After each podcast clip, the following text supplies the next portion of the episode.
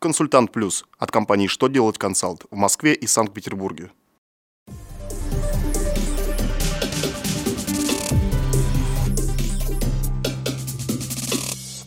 Добрый день! Для вас работает служба информации телеканала «Что делать ТВ» в студии Алексей Шардуба. В этом выпуске вы узнаете, как отчитываться в ФСС с 1 января 2017 года, какие изменения планируются в отношении ответственности за коррупционные и экономические преступления, как изменится счет фактура. Итак, о самом главном по порядку. В связи с передачей страховых взносов, введение налоговых органов ФСС сообщило правила предоставления отчетности в 2017 году.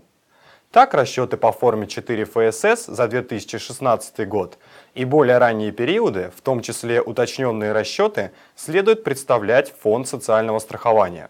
А начиная с отчета за первый квартал 2017 года, расчет по форме 4 ФСС страхователи будут заполнять только в части взносов и расходов на травматизм. Их будет контролировать ФСС. Информация о расходах на обязательное социальное страхование по временной нетрудоспособности и в связи с материнством в территориальные органы фонда не предоставляются.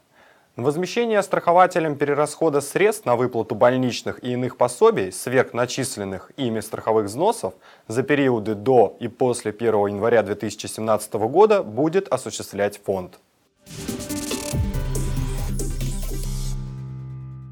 Верховный суд занят подготовкой документа, посвященного уголовным делам, открытым по обвинению предпринимателей в экономических преступлениях и коррупции. Его основная задача – это усовершенствовать процесс по наказаниям за экономические преступления и коррупцию. Сообщается также, что в основе документа лежит идея доказать бизнесу, что при ведении дел на фирмах с соблюдением законов никто не будет выставлять в виде преступления обыкновенные хозяйственные споры – Верховный суд подчеркивает, что главным назначением документа как раз станет четкое указание ситуации, при которых отсутствует основание для заведения уголовного дела.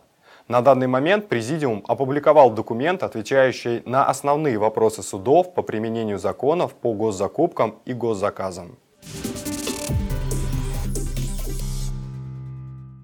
В ближайшие три года счет фактура может измениться.